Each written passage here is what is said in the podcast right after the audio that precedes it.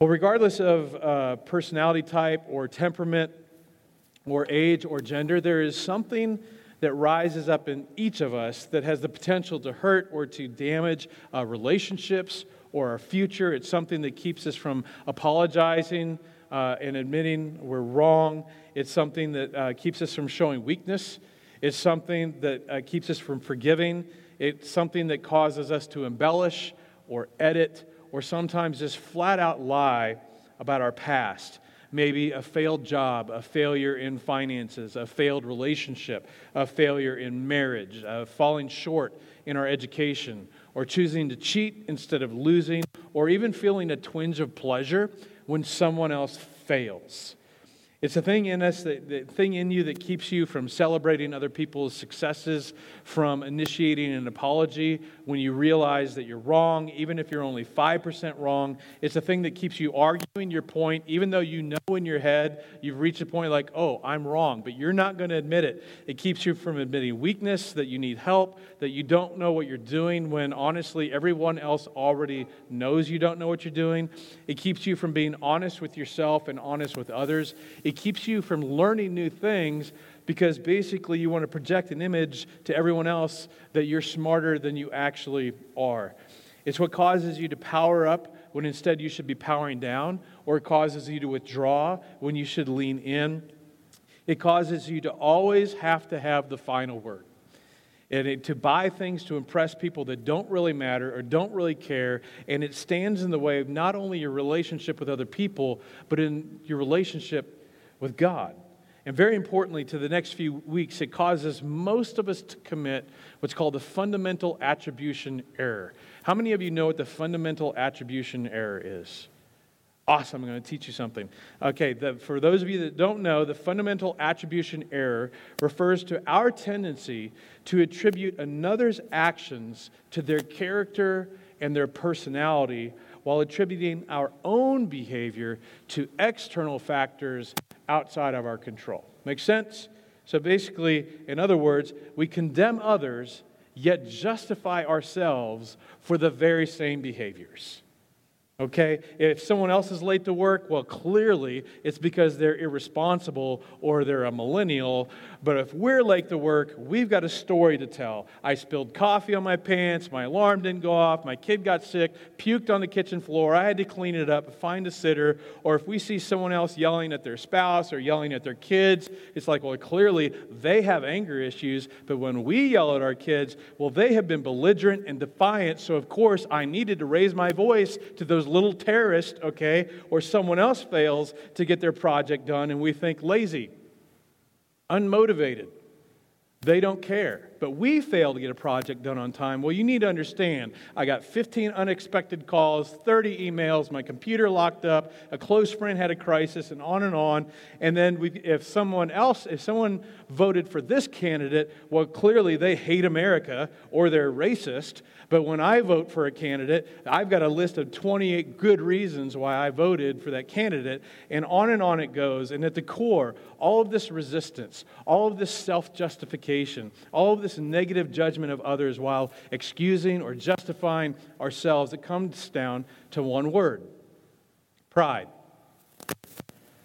And because it stands in the way of our relationships with people and with God, it gets us stuck in a pattern of repeating self defeating uh, behaviors and relationships, uh, relationship harming behaviors. For the next two weeks, uh, leading into Easter, we're going to talk about pride. And I want you to know I've got a bigger agenda because this message is actually the beginning of a journey to better understand yourself because what you don't know about yourself can hurt you and hurt others and hurt your relationships and sabotage you and keep you in an ineffectual relationship with God. So today begins a journey of helping you to understand and to break free from and replace patterns and behaviors that hurt you and hurt others, people that you care about, and not only to learn about yourself, but importantly, to start to see the world more clearly through the eyes of other people, especially people that you care about. I mean, how many of you, there are times that you look in the mirror or you lay in bed at night and you've got a moment where you, you can actually reflect on your day and what, things that you have said and things that you've done, and you think, what's wrong with me? Why am I the way that I am? How many of you thought about that about someone else? Maybe somebody close to you, look at them and it's just like, what is wrong with them? Like, why do they act the way that they do? Why do they think that way? Why are they the way they are? And understanding how and why people think and feel and act the way they do, it paves the way for a wiser, more compassionate, better version of you that you want to become. And all that begins with today's message. And then immediately following Easter, I'm going to be interviewing a very special local professional as we as a community are going to lean into a fantastic tool called the Enneagram. Now, I did not say pentagram, okay? Enneagram. Okay, so think ancient Myers Briggs or MBTI or ancient DISC. It's an ancient profiling system that's so helpful and at times uncomfortably accurate. But today we're going to just take the first step. And we're going to talk about the thing that will prevent you from growing and changing and becoming better, and that is pride. And to be clear, this isn't the encouraging pride that inspires people to greatness and, like, I'm so proud of you, or I feel a sense of pride for a job well done. It's this yucky thing inside of you and me, and uh, that most of you have been a victim of, maybe in your family or with somebody at work in some relationship, and you've dispensed it. But the problem with pride is you can see it in other people in a second, but it is almost impossible to see in the mirror. Meaning that there may be people in your life right now that are victims of your pride. But because you associate pride with loud or boisterous or, or overt arrogance, and you don't see yourself as loud and boisterous or overtly arrogant, you think, I don't have a pride problem. But that's the problem. Pride is insidious and it's ugly and it takes many forms. Sometimes pride is loud and in your face, and other times it's subtle and passively aggressive. And it rests in all of us. So we need to learn how to kill it because pride diminishes you, it makes you smaller. Pride always diminishes your capacity to admit what you need to admit, to acknowledge what you need to acknowledge, and apologize when you need to apologize, which means that it makes it impossible for you to change and become a better version of you, which I believe most of us want to do. And we've all had this emotional thing where we know we need to say something, but we don't want to, or we just don't. It's like she's over there doing something in the kitchen, and you're thinking, you know, I know I should go over there and apologize, but there's this battle going on on the inside, or he's right over there doing something, and you think, I know I should go over and say, I was wrong and you were right, but he might get the wrong idea and think he's right all the time. I don't know. You've got this internal debate. Or you're listening to somebody that's making a point about something that you've said, and you're beginning to realize they've actually trumped your point and they're actually right, and that you just need to admit it or acknowledge and maybe even apologize in you, but there's this thing in you just like, oh, I don't want to. I just don't, I, I just don't think I can. And it's just so emotional. And there's just layers and layers of emotion, and it's difficult to make ourselves say what we know we need to say. That's pride. And it diminishes, it diminishes us and it makes us smaller, which is why we've got to kill it. The other thing pride diminishes is our capacity to say what needs to be said. Meaning, for some of you, there are people in your life right now that are dying for one positive word from you. They can't remember the last time you said something good to them. Just one positive information, uh, a word or affirmation, and they just need it from you, and it's just killing their spirit. Just one stinking compliment to walk up to them, look them, them in the eye, and say, You know, I don't say it enough, but man, I love you. Or man, you are great at this. Or this is what I love about you. Sweetheart, this is just wow. You're just so wow. Or, or to that son or that daughter, your niece or nephew, or a brother or sister, somebody at work, to just walk up and compliment them. But you just can't make yourself say what needs to be said. Not only that, pride diminishes your ability to hear what needs to be heard. There are people who are trying to get through to you, but because of your pride, they just, they just can't. And pride can make it so you can't give what needs to be given. That's why there's things that you know you need to do, things you know you need to say, but you just don't. Or we get about halfway there and start to compliment. But for some of us, it's like every compliment has to have a little bit of a backhand, a little bit of a barb at the end. It's like we compliment, but for some reason, it has to end with some sort of criticism. Why? What is that? It's pride. Because somewhere along the way, you handed pride the remote control of your life. And pride diminishes our capacity to love and it diminishes our capacity to receive love. Because pride pushes people away. Because when you're full of you, there's no room for anyone else. And the thing that's so insidious is you don't even know when it's happening.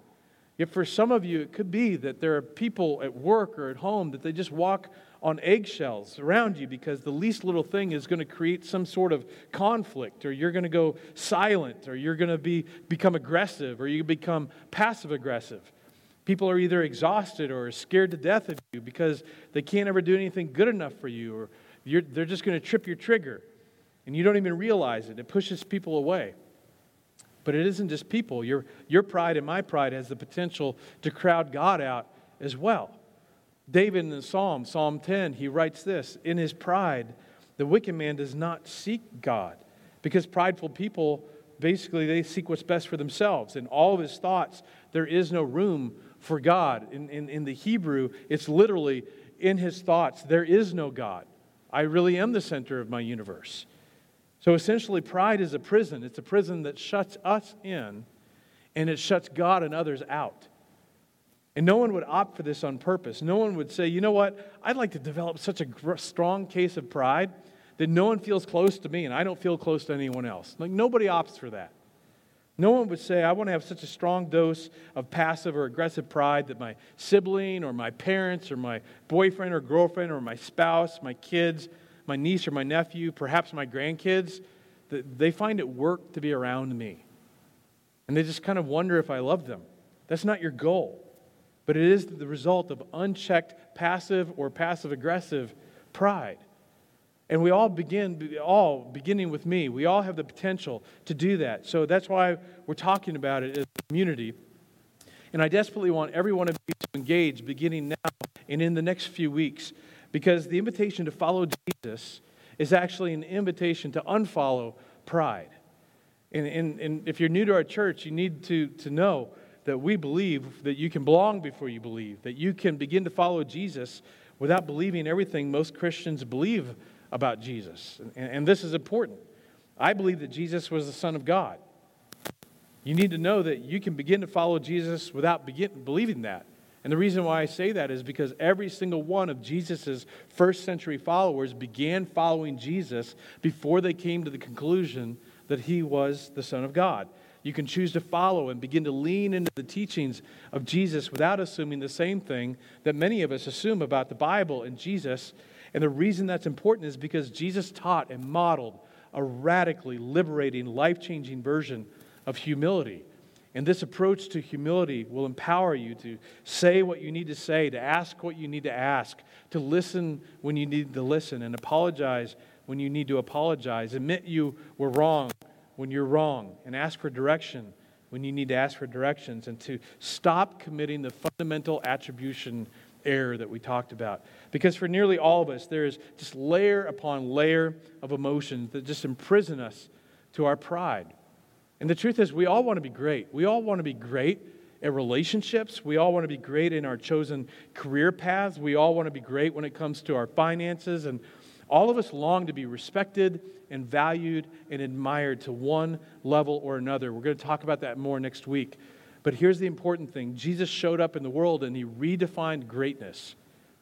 And he defined it by how well you serve other people even other people that you're not like or that don't agree with you or don't see the world the same way you do. But here's the important thing Jesus said again, let me redefine it.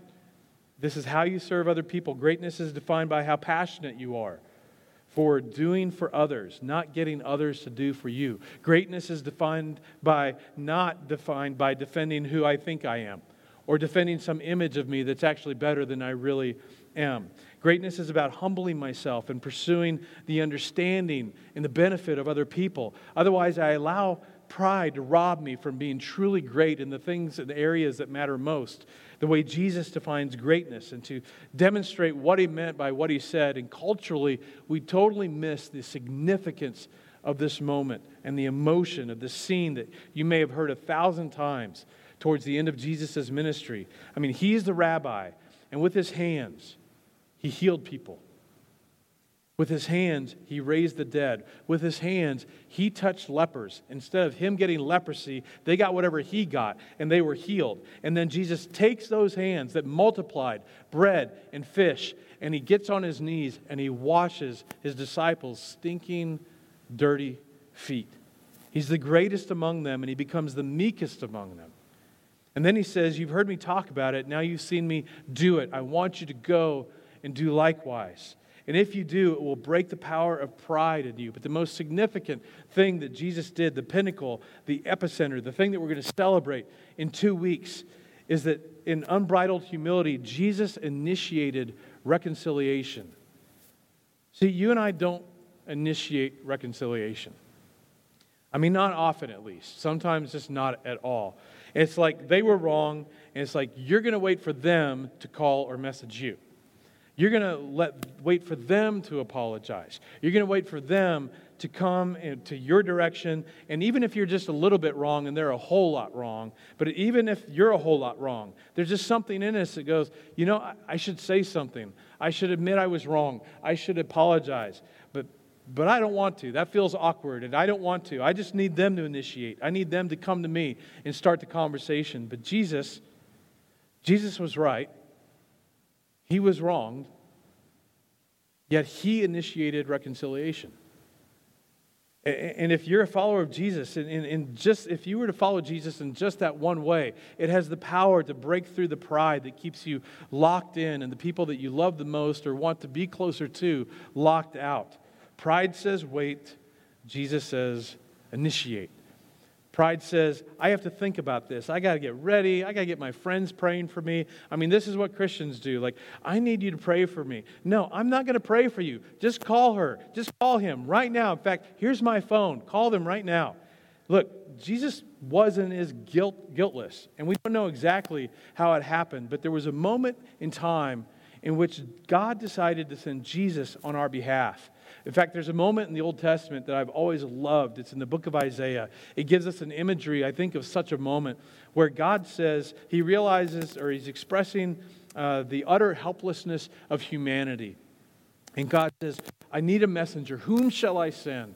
Whom, who will go for us? And Isaiah said, Here am I. Send me. And at some point in time, Jesus agreed to come on our behalf with zero guarantee with zero guarantee. He initiated with zero guarantee that we would reciprocate or respond. But he initiated anyway with an extraordinary mind bending, relationship mending humility. And then he says to you and me, okay, follow me, follow my lead. And regardless of what you believe about God or Jesus or the Bible, you're smart enough to know that if, if that was your approach to every relationship, there's almost nothing that couldn't be mended or healed.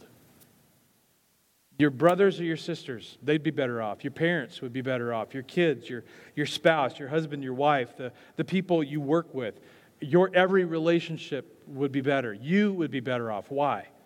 Because you will have broken through those layers upon layers of emotion and the past pain that forms current defenses that keep you from asking what needs to be asked, from saying what needs to be said, approaching the people that need to be approached. And the Apostle Paul, 20 something years after the resurrection, he's writing to a brand new Greek and Roman oriented group of Christians, and he writes this In your relationships with one another, have the same mindset as Christ Jesus.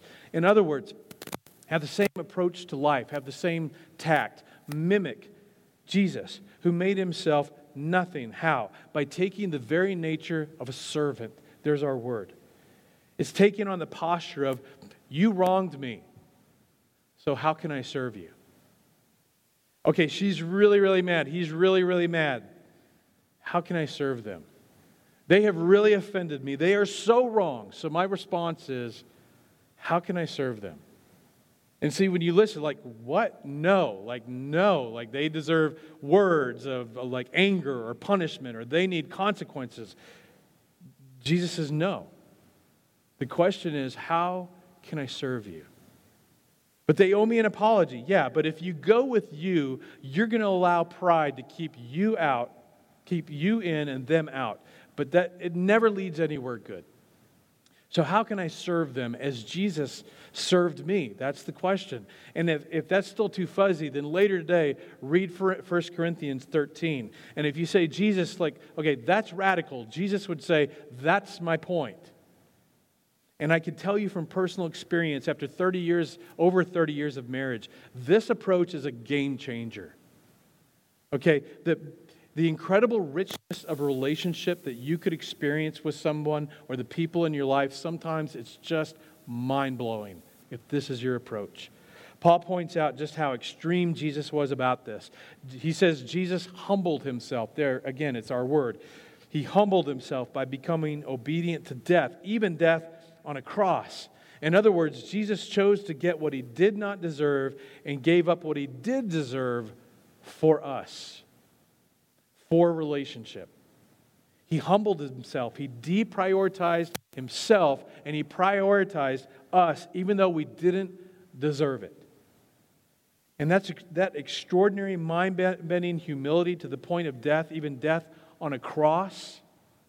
And all he wants you to do is admit you were wrong. All he wants you to do is apologize. All he wants you to do is to give an encouragement and a compliment. All he wants you to do is write a letter. Maybe all he wants you to do is just shut up and listen for once and try to see things from another person's perspective, to learn their story. All he wants you to do is to, to speak up, maybe. All he wants you to do is say, I just so appreciate you. I am so proud of you. I so love you. All Jesus, who died for you, wants you to do is go to your son or your daughter's recital or activity or game that isn't what you would have chosen for them, but you sit on the front row and you cheer. All he wants you to do is to quit making excuses for why you won't go to counseling. And I don't think it's an accident that you're here this morning, that you're listening, that you're joining us, that you're engaged with New Life in this season and listening to my voice right now which means that I believe He wants you to be extra engaged with us, especially over the next few weeks, the next few Sundays, and one single Saturday in April, in five weeks. And if you say, I don't know if I can show up five Sundays in a row, and I don't know if I can give up a Saturday, then, then could it be, and I'm not accusing, you know, or I'm not questioning, I'm just asking the question. Could it be that you don't truly understand the significance or the lengths to which your Savior went for you. How far did he go? To death. Not just any death, even death on a cross. And then he looks to you and me and says, Now, here's what I want you to do follow me. Become a servant. Follow me. Hand me the remote. Jesus says, Do you really want pride to control you for the rest of your life? Do you want pride and your resistance to invest the time and the effort to better understand yourself and others and to continue to hinder or even sabotage what is happening in your marriage or your relationships or with your kids that you know you want to get better, maybe in the school or in the workplace. Jesus says, If you're my follower, pride is not your master. I am. So hand me the remote. I want you to embrace radical love and radical humility. And if, if you're a Christian, we have no excuse not to. See, every time you sing the songs, every time you pray, every time you say, Thank you, Jesus, or God help me, you're doing all that assuming a relationship with God that is based entirely on extraordinary, costly humility to which we've been invited to participate. So we're going to end today with three questions to just kind of get you thinking and then come back next week. So, question one is this How does pride manifest itself in you? How does pride manifest itself in you? Now, for a lot of you, like I, I kind of know you, and I'm, I'm like looking at your faces, and I know you're online, and I'm thinking like they don't really strike me as prideful. But what you need to do is either the person that came with you, or somebody close to you, somebody very close to you knows the answer to this question. Okay, if it's a mystery, like, I don't know, I don't even know if I've got this problem, okay, over lunch, but towards the end, because you don't want to ruin the whole lunch, uh, you should say, hey, honey, or son, or daughter, a friend, roommate, fiance, whatever it is. Uh, so, how do you think pride manifests itself in me? Little ways, big ways. And then just shut up and listen. And if you're with more than one person and this like suddenly gets really quiet and they're making eye contact with each other and not you, buckle up. They know the answer, okay? Uh, they all know, but you need to then listen and don't become defensive because if you get defensive, then you've just given pride the remote again, okay? You listen. And I, I'll tell you one way it manifests itself in me.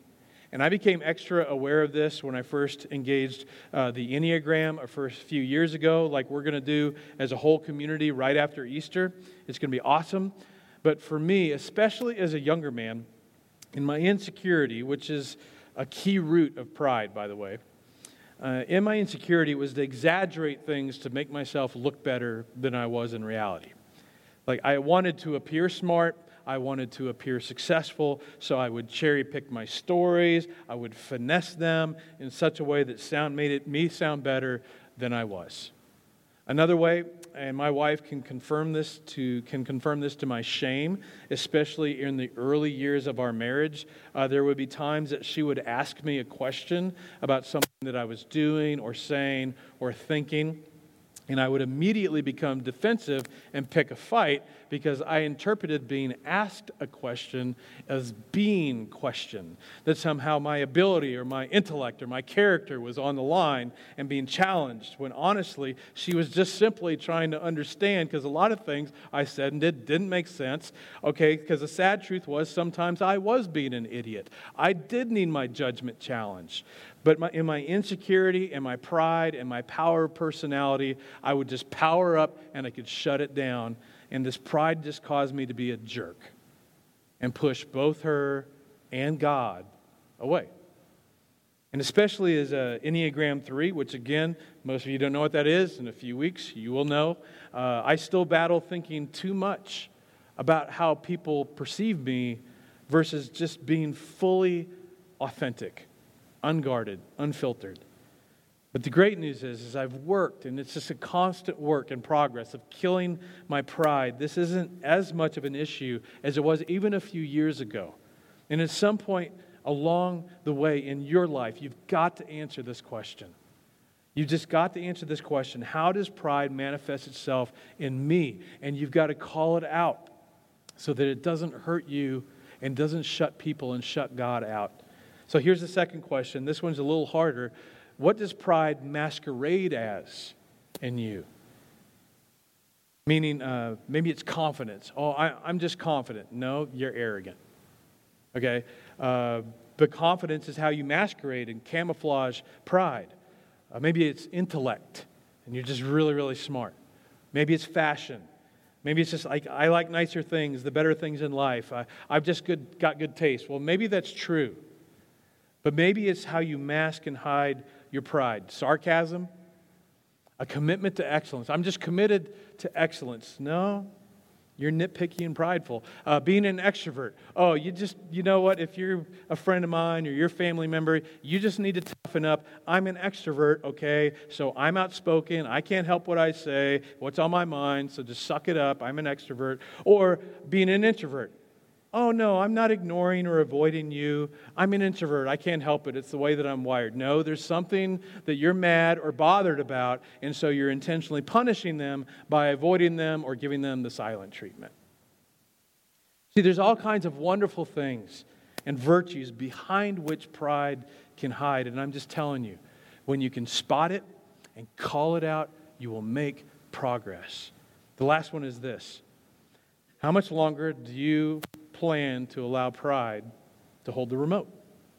A month? A year? The rest of your life? Wouldn't you like to break it? Wouldn't you like to kill it? Wouldn't you like to recognize it so every time it whispers you in your ear or tries to take you back into that old pattern, you go, No, pride, I'm done with you. And rather than making excuses and saying, staying silent, I'm going to go over there, I'm going to apologize. And not some half hearted apology, I'm going to own it. I'm going to lay it out there. Or I'm going to go compliment them. I'm going to go over the top and just compliment them on what a great job they did. I'm even going to go to my coworker or the guy that got promoted, the girl, the lady got promoted that did, and I didn't. I wanted that job, and I'm going to go compliment them for what a great job that they're doing. I'm going to brag on my son. I'm going to brag on my daughter, even though they're not necessarily doing, taking the, the route or the approach or the extracurricular activity that I would prefer they do. And I'm going to go cheer them because this is what they want. And from now on, I'm never going to publicly correct or criticize my spouse. And from now on, I will intentionally praise them publicly. So from now on, I will praise publicly and question privately. Not because they're perfect, but because I am not going to let pride control my life. I'm going to admit that I've got a problem. I'm going to admit I have a drinking problem. I'm going to admit I have a porn problem. I'm going to admit I have a secret addiction. I'm going to tell somebody. Because for years and years and years, pride has been whispering, You can handle this. You can handle this. But I can't. It's not getting any better. But pride says, Don't tell anybody. They'll judge you, they'll ostracize you, they'll cut you out. And pride, like, pride is, I, I'm, No, I'm tired. I'm done. Because I'm not getting any better. So I'm not going to hide. I'm done letting pride keep me in and God and others out. How much longer do you want to let pride hold the remote? Pride will keep you from doing something about what you see or what you need to see in the mirror, which means pride will shut us in and God and others out. So we're going to talk about it, but we're also going to do something, okay? T- talking is a start but is if you're around New Life any length of time, we don't just talk about things. There's always a point of application because if you if you don't apply it, it's like painting a can. Doesn't do anybody good. You got anybody. So to start, because I believe you actually want to grow. You actually want to grow and have your life and your relationships be better, to be better at life and relationships, that you always want to be getting better for you and the people in your life that you care about. If you're really serious about it, here are just the next steps. So if you haven't already, on your way out on the, on the table there, grab a copy of this book, Road Back to You. Okay, they're 15 bucks. If all you got is a 20, give that 20. If you don't need that $5 change, we'll use that to help subsidize a book for whom $15 right now is a big, big deal. Okay, uh, if you want to, I actually got the audio book. I went through the audio book twice, and then like I gotta get the physical book because I need to take some notes and highlight. And so that would be the first step. Uh, if you're joining us online, we've got a link in the comments so you can pick up that book on Amazon. Okay, step two come back next week. All right. And then this is a big one. I mentioned it at the front end. For one Saturday in April, and I know, like, to think a Saturday, like 9 to 5, okay, that seems like a big deal, all right? And for some of us, I get it. We're all busy. We've got, all got full and loaded lives. But one Saturday in April, we're going to be ha- on April 24th. We're going to have an awesome, like right in this room, we're going to have an awesome professionally led day workshop that's designed to help you better understand you and better, better understand the people in your life that matter most to you. And especially if, if you're uh, younger in a relationship, for those of you that you've got young kids, like this is the best time to get plugged into something like this. Because what you don't know or truly understand about yourself can hurt you and your relationships and how you make your way in this world. But how but truly knowing yourself and uh, uh, uh, can make all the difference in your life and relationships your education your career and beginning to truly see the world through other people's eyes especially those closest to you. It can just completely change everything. So what would that be worth I think it'd be worth a Saturday. And not just you. I mean, you've got people in your life that you should bring with you to something like this, and uh, because it could change everything for them. Let me pray. Father, I, I pray for all of us because uh, this isn't a one and done. This is an ongoing thing for all of us. And God, we just, I just know for all of us, even the sweetest hearts and minds in this place and those join us that pride will manifest itself. We get the fences up. So I pray for all of us that uh, over the next couple of weeks, especially, that you help us to see that in us and identify it and to begin to challenge that. I pray, God, that we would have the courage to lean into the lives of the people around us to help us see ourselves the way they see us and that you would give us the courage then to deal with the stuff that may be unpleasant, that we may not like about ourselves. God, I pray you this for all of us, and we're going to need your help. We'll not be able to do it without you. It's in the name of Jesus that I pray.